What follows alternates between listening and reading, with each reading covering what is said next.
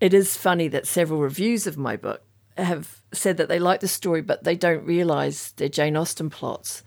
They'll just say they're 19th century plots. I'm like, no, no, no, they're actual. They're they're, act- they're- they're actual Jane Austen novels. this is not fiction, this bit.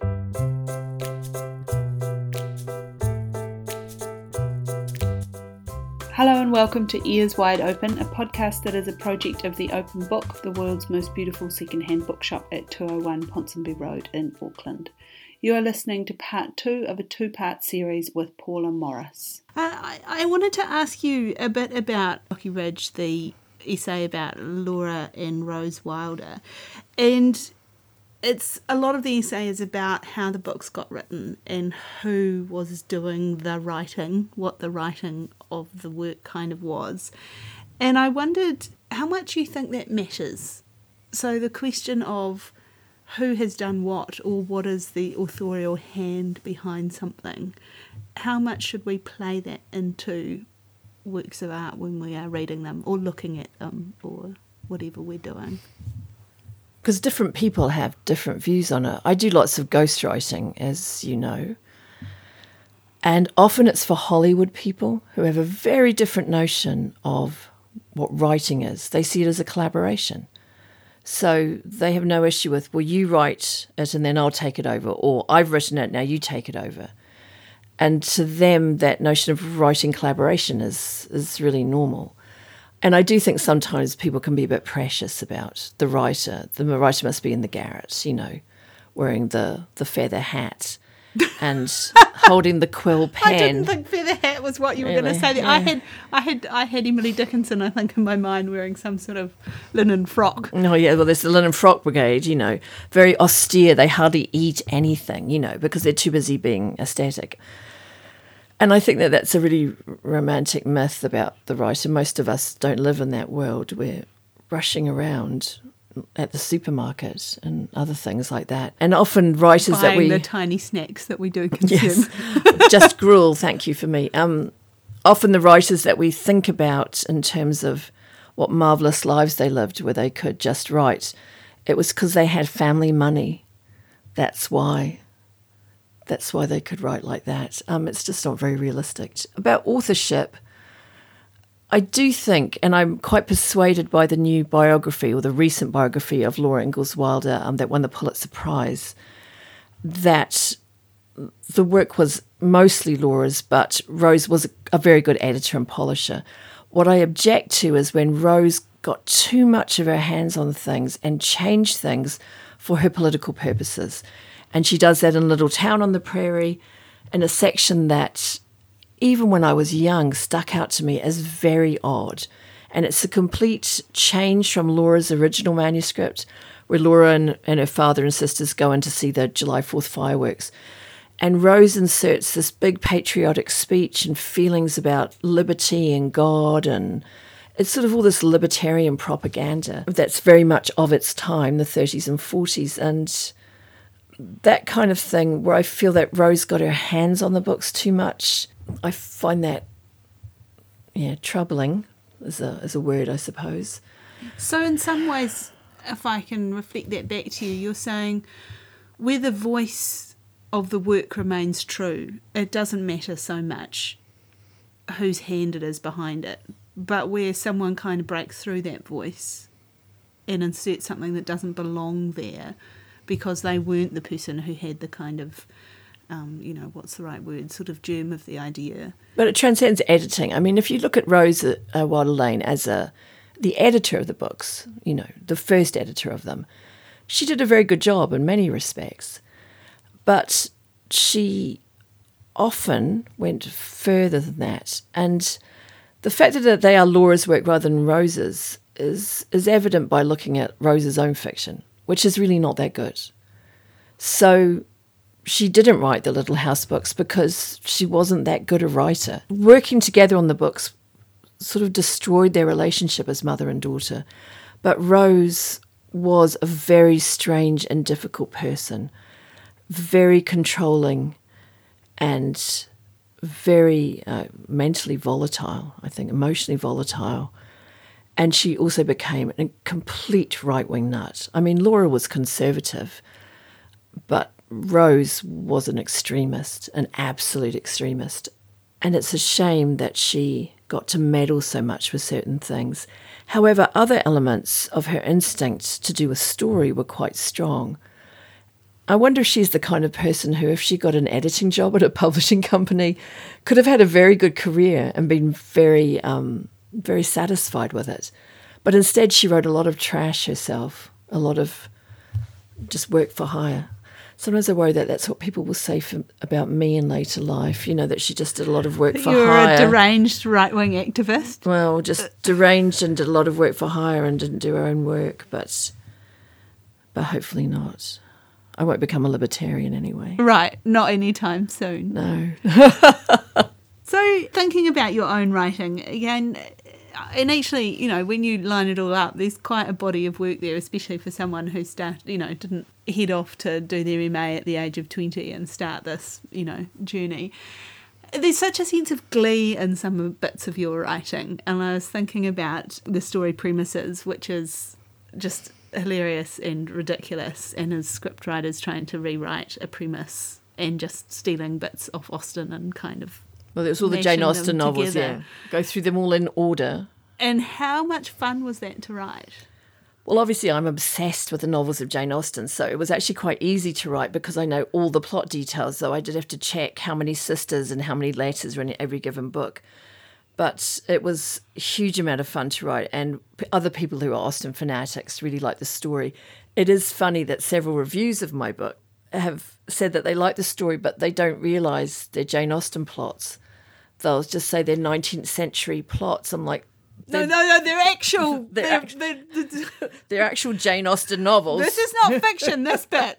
It starts with Northanger Abbey and goes through to Persuasion. I mean, it's and then we end up at the Brontes at the very end because the the the bosses of the scriptwriter and the um yeah in the story want more want more drama. They want Mad Women in the attic, but um, it was enormous fun to write. I abs- and but I, again with that, I'd been playing around with the notion of the word premises for a long time, thinking premises as in houses because I thought about the houses in Austen. I was just talking to the very fine young poet Sophie van Waardenberg the other day about Jane Austen, talking about Mansfield Park, the house at the centre, and Fanny is the sort of the moral centre of that house, and really interested in the premises and Jane Austen's works. And you get such, well, I get such clear views of the premises as well and how different they are from Mm. each other and how much, you know, when Charlotte goes off and she's really married that house and I, there's that scene where Elizabeth thinks, oh, why? Oh, I see she's chosen this less desirable room because she won't be bothered by her husband because he's out front looking towards the big house, you know, and all of the politics and class and, you know, sexual politics and gender politics that are wrapped up in Just sheer economics. yeah, that's right. It's they're just fascinating, aren't Mm-hmm. they? The houses of Jane Austen. Are- any of them real, and have you visited any of them?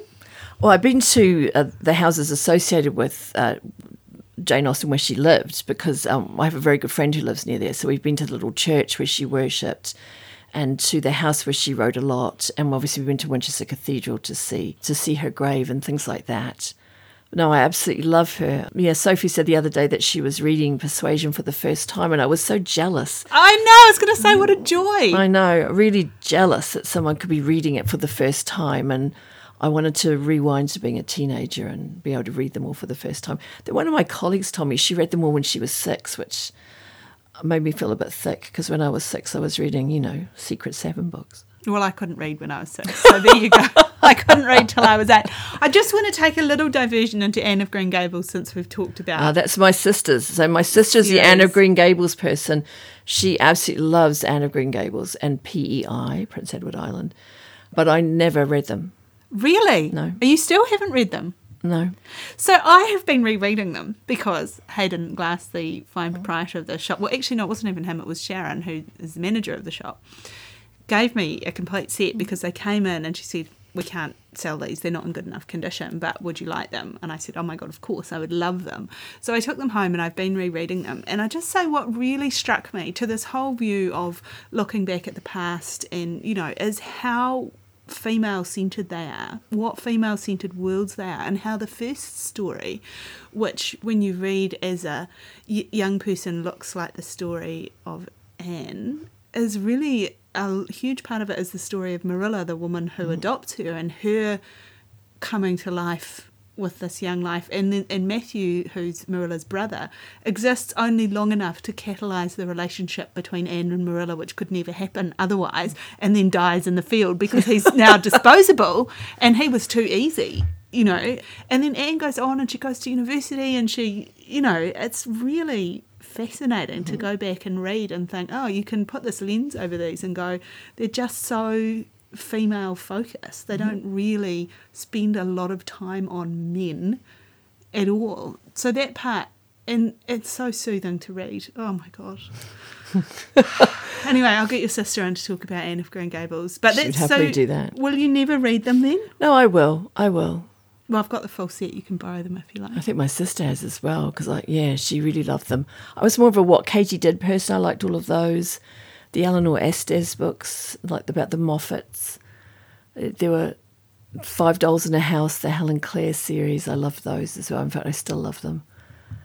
I just one. th- I suppose one reason I'm a little bit reluctant, probably, when you say Anne of Green Gables, is just because it upsets and unnerves me that so many of my university students, and not just here, but other places I've taught as well or visited, are still reading children's literature as their primary form of literature when they're at university.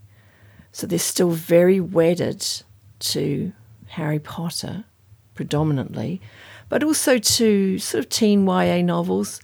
I mean, I'm someone who's I've published four YA novels and sold many more of those than I've sold of you know my adult fiction. But at some point, you need to start reading something else, and you would hope that when you show up to university, you might have got around to it.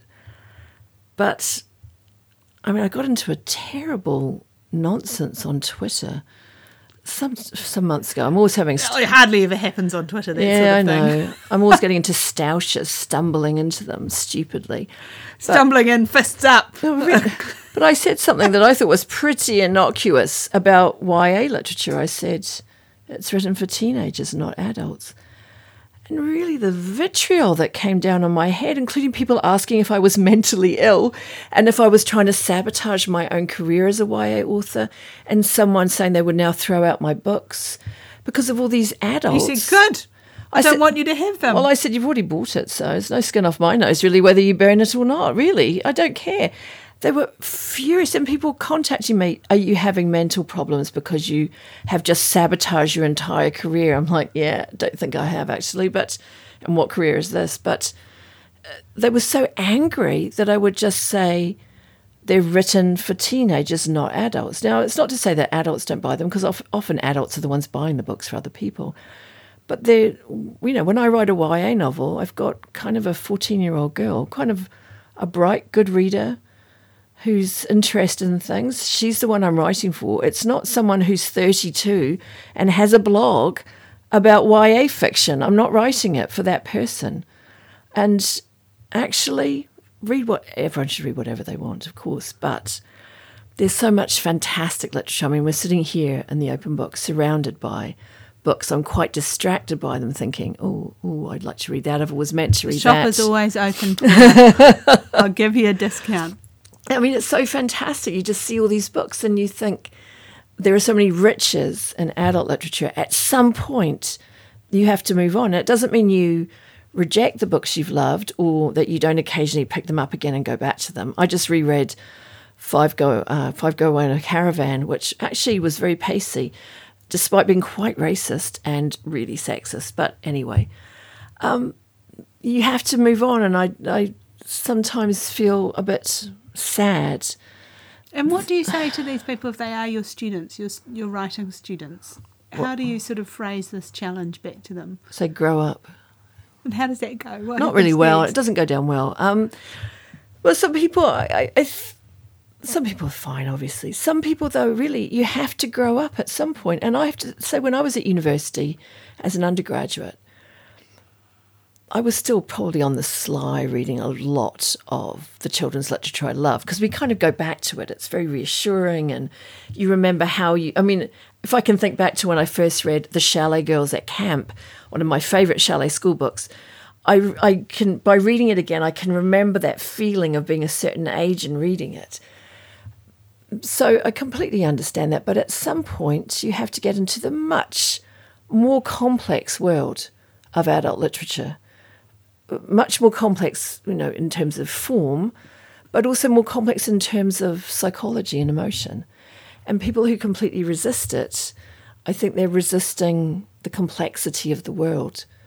And this is not at all to undermine YA literature because obviously I write it and I think there's some excellent YA literature around, but it's called YA for a reason. It's young adult. And at some point, you need to push on really with your reading.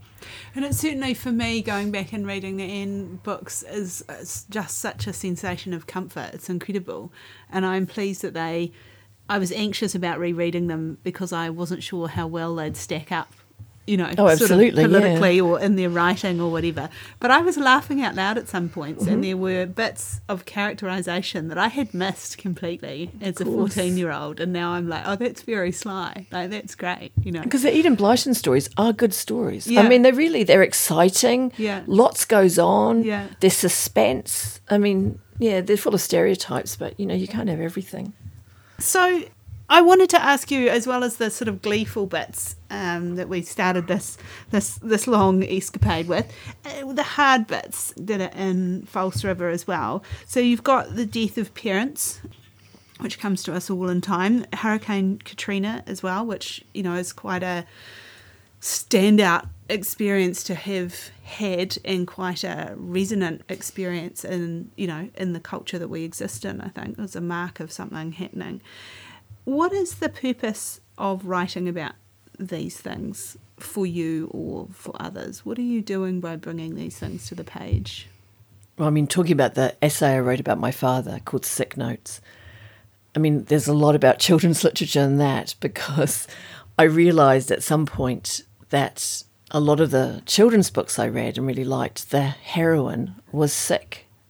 And I was sick a lot when I was a child, partly because I didn't want to go to school and partly because I was actually asthmatic, but um, and and suffered from all sorts of things, but mainly, you know, not wanting to go to school. A terrible disease. One one recovers as one ages yeah, often. Unfortunately. But with that, my father was dying, and we were all writing in an exercise book that the hospice nurses had given us. And so, and I was thinking about sick notes and all the sick notes I had. And in fact, it was the last day of his life. I was sitting in the hospital for hours and hours and the only way I could really get through it was to think, this will all be material for the piece I'm writing, which is called Sick Notes. And that was how I got through that day. You um, go. That's how I got through it. But of course, it turned out to be a much worse day than I could possibly have imagined. And I actually find that essay now, for me, unbearable to read. I, I dipped back into the book again the other night, actually, and pulled that piece up. And I thought, you know, God, I mean, death in itself is so often, you know, the physical aspects of it are so kind of horrifying, but then to be surrounded also by all these other people who are going through their own totally unprivate hells that are meshed together, you know. Yes, yeah. in a public hospital. Yeah, and death is an ugly thing. It's not. I don't. I don't One buy the whole peace and angels. Away. No, no, no. There's no slipping gently. It's. But I wrote that so it was a tribute to my father as well, I suppose. And also because when he was still alive, the last days of my father's life, I kept asking him questions because you suddenly think, oh my gosh. So I said to him, was I really sick when I was little? Because no one can tell me. And he said, well, let's put it this way the first place you was looked for in a new school was the sick bay. So I still didn't really have an answer to my question, but I've yeah, an essay about my mother talking. It's called Women Still Talking, which began life as a short story I wrote for Takahe, and then I expanded it and realised it was really an essay, not a story, um, because it's full of uh, conversations I'd eavesdropped. Because I, I'm a terrible eavesdropper and write things down in my notebook. If you see me sitting somewhere writing things down, it's generally something I've heard. And and so it's a stolen story in many ways But I, What are our parents there for if not for us to steal their lives steal for our material and their deaths? And then writing about Katrina, City in Ruins, I'd written some bits and pieces. I'd written a, a short chapter on the evacuation for a book I wrote called On Coming Home that was published by Bridget Williams Books in 2015. But I knew that there was more to write about it because I had at the time been writing blog posts, not for my own blog, but for someone else, which was sort of just reporting really from day to day of evacuation, interviews I did, people I talked to, things I saw and I wanted to put it all together, and also because um, it all came around in a full circle to the very first story of the collection and the the name of the book, False River. One of the storylines in that is is a story I heard during that evacuation. And then it's also a tribute to my really dear friend Sarah Dorries, my best friend in New Orleans, one of my closest friends in my life, who died not long after we left there and the story False River is a tribute to her.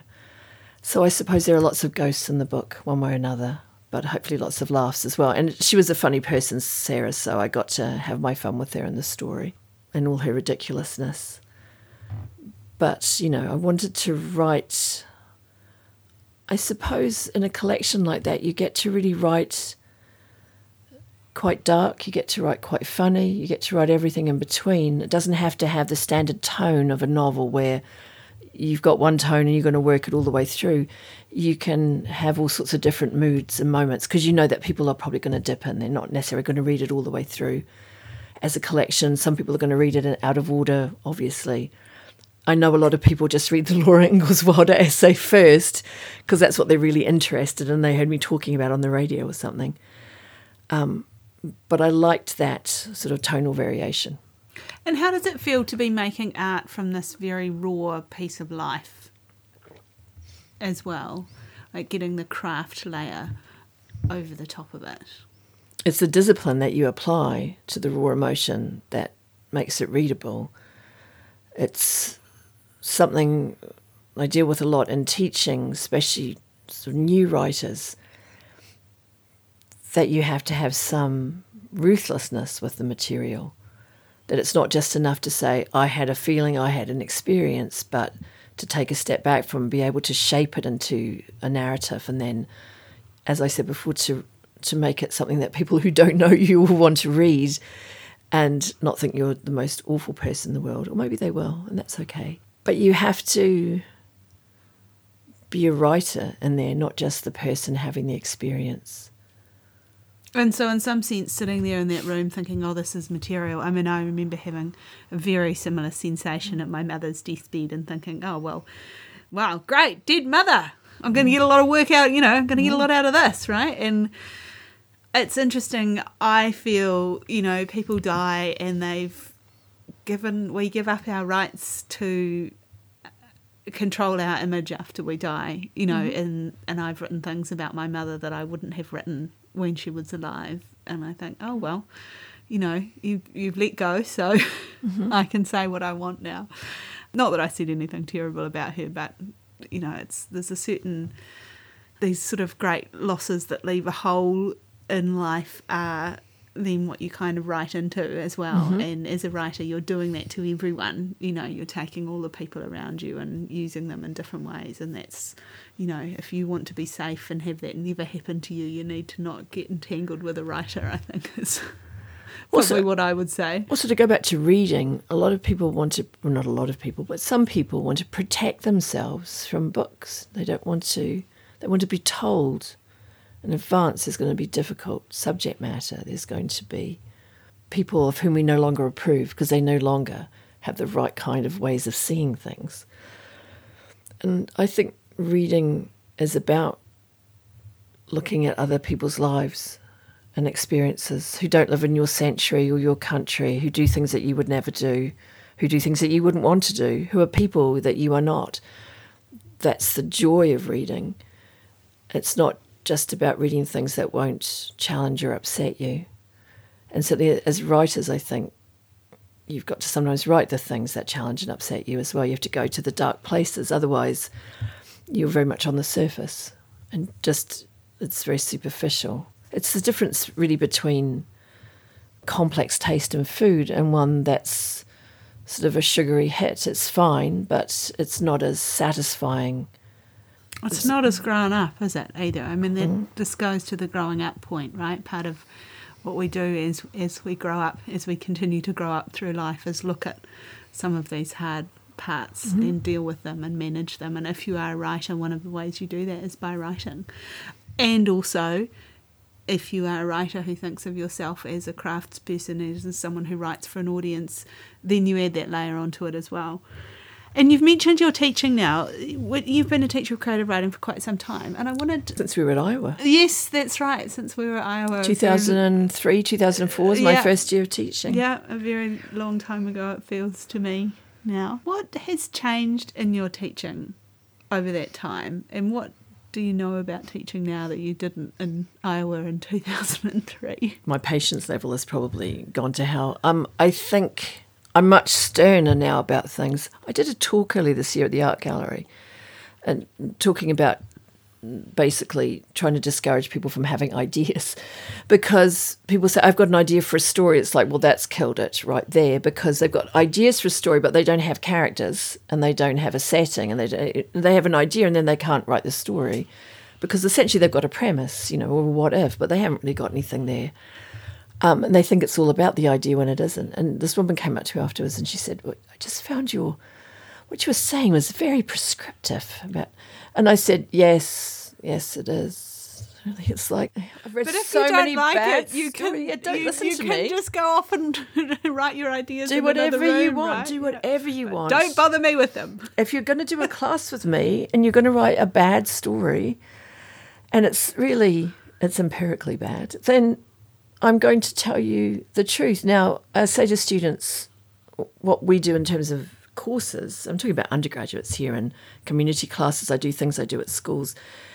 I mean it's not the real world. It's just the context is the class you're taking it doesn't really have any impact on what you're going to do in a bigger way if you continue writing. And with my master's students, I, am their supervisor, but I don't examine them. So I give them my advice and they can take it or not, you know, and then the examiners might think something entirely different. And then beyond that is this whole other world to do with engaging with the publisher, obviously, that, that might think differently from me, stupidly. But I'm better and more focused about teaching aspects of technique. I've always been a big person on teaching aspects of craft. I think it is what people do courses for. If they're going to do a creative, even if it's just a one off weekend class, they want to study point of view and character and setting and dialogue and use of language and narrative structure. That's what they want because often you just need someone to say a little something and it will open windows for you. And because if you're a reader and you've read, actually, you've read these things, but often, I mean, what I find is when I'm reading something that is amazing, I'm just absorbed in it. And I mm-hmm. come out the other end and I'm a bit like, oh, you know, you get that sensation of like, well, I've been somewhere, I'm back, but where was I? And it's incredibly difficult for me to mm-hmm. think, what was that person doing? What was going on? How were You they doing it? Yeah. Um, and then I go and read an essay about something or something. And I thought, oh, yes, of course, that's what they were doing, you know. But I'm in the moment of reading, I can't see that.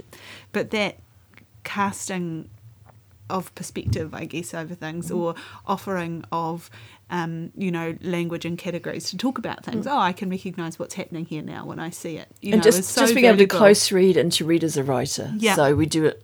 I mean, I think I probably spend much more time on close reading now because it's And what do you valuable. mean by close reading? So what what does that mean? well, to open a book, you know, a short story anthology or whatever, to a page, or to use an excerpt from something, which I often do, to look at specific things like, say, a book's opening or an ending or an emotional and dramatic moment, which is my big thing.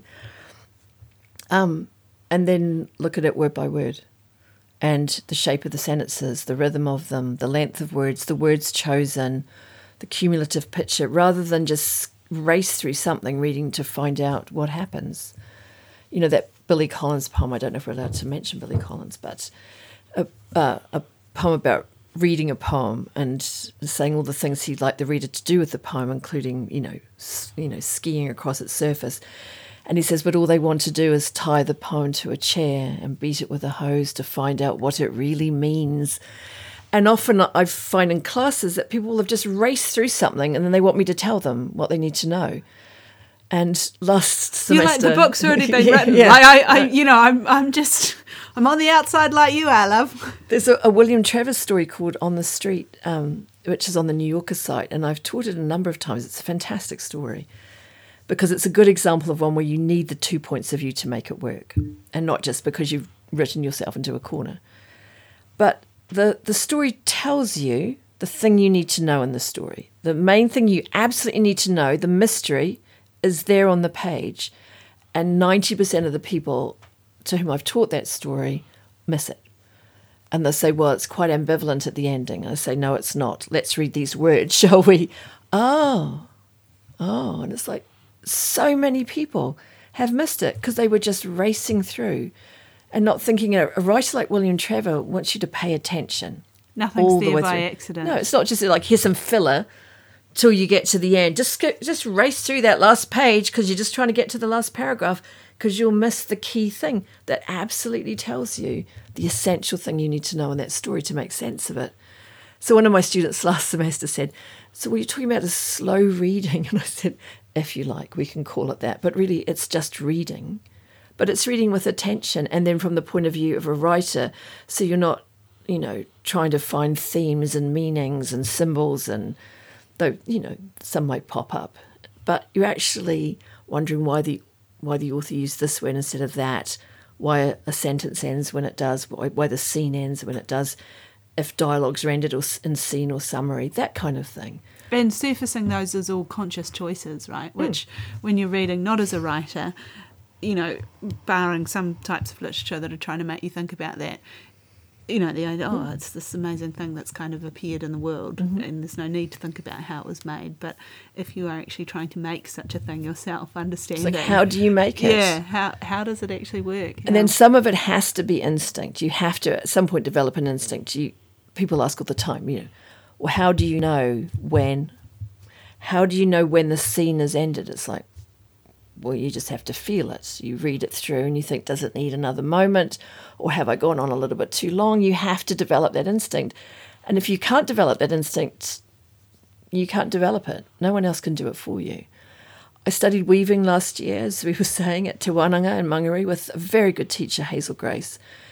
Um, and what a beautiful name. Oh, she's fantastic, Hazel. Hazel would take control of your terrible work and fix it in seconds when you had spent eight hours sort of unpicking it.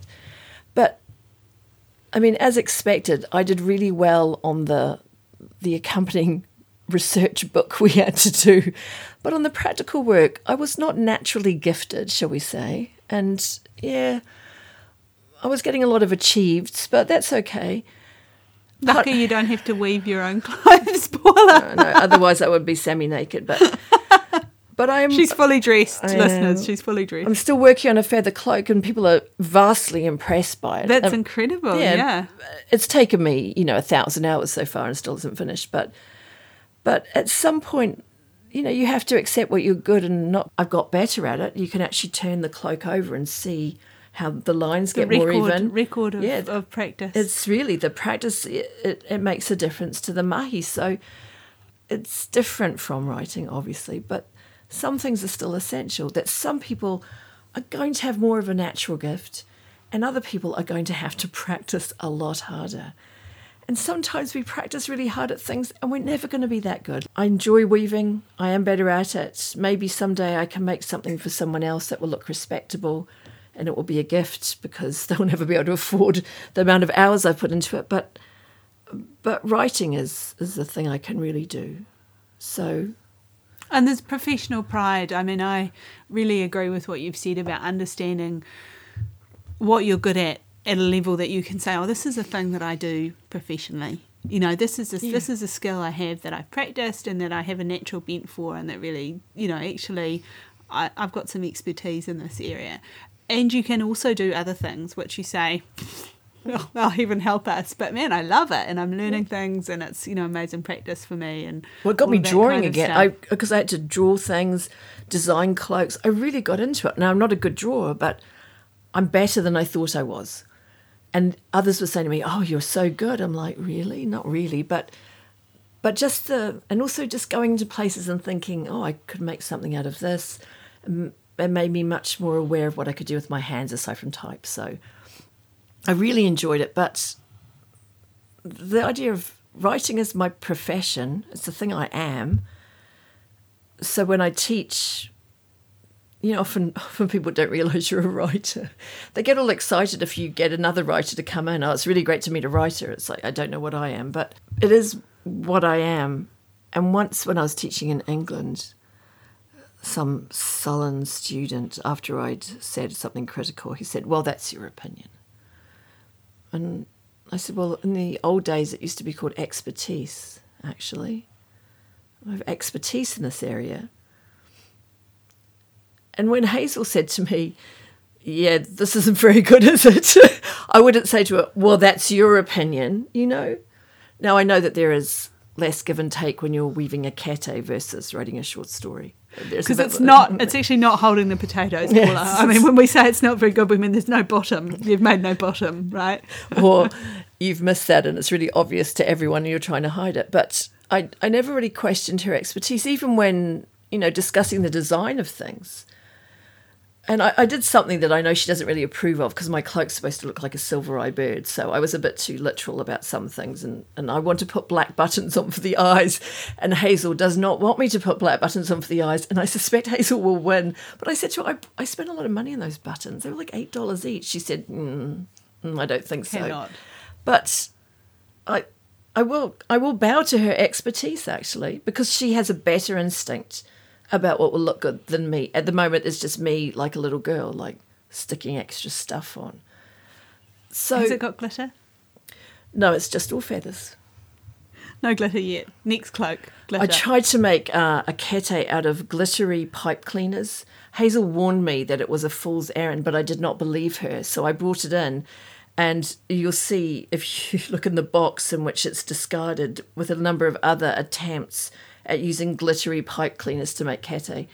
No, it doesn't. It, it could work if you had the patience of a saint in 100 hours, but it was it was just ridiculous. So my visions of it, but we did end up with glitter everywhere. so, Yes, it yeah. does get everywhere. As the mother of a small daughter, I'm familiar with the troubles of glitter everywhere.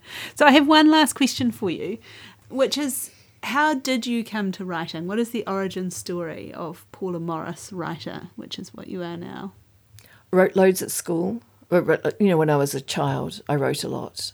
I wrote, wrote and, and I read a lot. I always felt ashamed that those are my only hobbies and interests. You know, when people say, "What are your hobbies?" What did you do in the holidays? Well, I read like I read I read books and I, I wrote stories, but I stopped writing for much of my twenties because I was working. So I wrote for work. So I was uh, a publicist. I was um, a product manager. I was a vice president of marketing. Then I was a branding consultant. Then I was a copywriter, and so I was writing for all of that. But I, it wasn't until I was in my thirties that I started writing stories again. And what was that? Why? What happened? So I had a, a job in a record company that was on Times Square, and I had a 40th floor corner office looking out over Times Square. Sounds And- okay. Yeah, I was really miserable. I was earning more than I earn now, so and that, that's 20 years ago. But I was really, really miserable. And I thought, what did I want to be? What did I see myself as being when I was young? I was a writer. That's that's what I wanted. I didn't want this. Looking at return sheets and squabbling with sales reps and going out every night, which sounds great until you have to go out every night. Sounds awful. Yeah. and going out to more than one thing every night and having dinner at 2 a.m. No, it was terrible. So I started going to classes at the YMCA in New York, just trying to get back into writing stories again for the first time in, you know, 20 years. Well, probably not that long, maybe 15. And it was, yeah, when I started writing, it's like, okay, this is, I can still do this. Not like riding a bike. I can actually still do this and then yeah went to well when I met you in Iowa I was what 30 gosh 38 is that right 39 I was yeah I was in my late 30s I was one of the oldest in my class in Iowa and I'd already published Queen of Beauty which I wrote the year I spent in Wellington but even I even before before all of this, when I was still living in London, so it was the early '90s, I was a publicist. And you know, when you leave the country and they say, "What's your profession?" You know, you have to write down on forms. I wrote writer, always wrote that, and it was just sort of reminding myself that that's what I really was, even when I wasn't.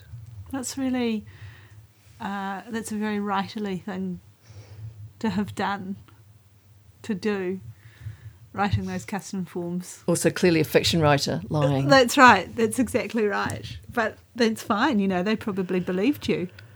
Well, they're not really interested. Once I was coming in here and they said, So, you're a writer. What do you write? You said words. I said novels because it's a horrible. I mean, oh, what are they about? It's like, no, no, I can't get into this now. It's too. Ah, they're about transformation and identity. Like, what do you want me to say? They're about sex. really, I just, I didn't know what they wanted me to say. Or when people say, "Do you write fiction novels?" It's like, hmm, yes, I do. Mysteries? Mm, not really. Not as mysterious as they could be, some of them. Wow, well, that has been amazing. And we may have to split this into two episodes. Oh I feel like we've got two episodes worth of material. It's my fault for asking you so many questions, Oh, but there were lots of things I wanted to hear about. Um, so thank you so much for your time. Is there anything uh, we haven't covered that you would like to say something about that I didn't ask you about and feels important? No, but if anybody listens to this podcast, it'd be nice to think they do. Could I just make a plea to them to buy New Zealand fiction, published by New Zealand publishers, buy it from a New Zealand bookshop? Because someone said to me today, Melanie Laville Moore, who works at Allen and Unwin, our our local publishing and writing community has a very fragile ecosystem, and we need people to support bookshops like this one. Whether you buy new or second hand, it's fine, but but but buy local. It's true. And every time we have an event here, I say, if you like it here, I beg you, just buy a book. And everyone looks at me as if I'm joking, but I'm not. You know, these things, the whole ecosystem does hang on by the most tenuous um, threads. And, you know, when. Um, People say, "Oh, how much do you make when you sell a book?" And I say, 50 cents. and they think, "Oh, you're joking." And I, no, but it's okay because I have a day job which pays me more than 50 cents a page. Last week I had to go and uh, do a little video thing for Copyright Licensing New Zealand. They were doing a a video as part of a submission to government to talk about copyright licensing laws, and I had to say I was talking about how if the copyright licensing laws are loosened, writers will make less money and and then I went outside Oh, because the people there were like, "Oh, we love the sound of your book. Oh, it sounds great. We should buy a copy." Oh, we... and I I went outside and had to pay for my parking, and I thought, "Gosh, I would have had to sell five copies of my book to cover the parking for forty minutes while I did that interview." It's you know kind of ridiculous. So yeah, people have no idea. No, it's a hard life, the writing life. Luckily, It's a hard knocks uh, life That's for right. us. That's right. It is. It is. Luckily, so rewarding, so wonderful. Well, it's been incredible to talk to you. Thank you so much, Paula. This has been Ears Wide Open, which is a podcast, project of the Open Book at 201 Ponsonby Road. If you're in Auckland, come on down, visit us, and buy a book, or two books, or three books. And actually, there's a special on. Probably the special will be over by the time I get this podcast out, which is buy anything in shop in August and get a $5 voucher to spend next time you come back. So hurry on down. And if you're not in Auckland, sign up for my book bag, which sends you hand picked books every couple of months right to your doorstep.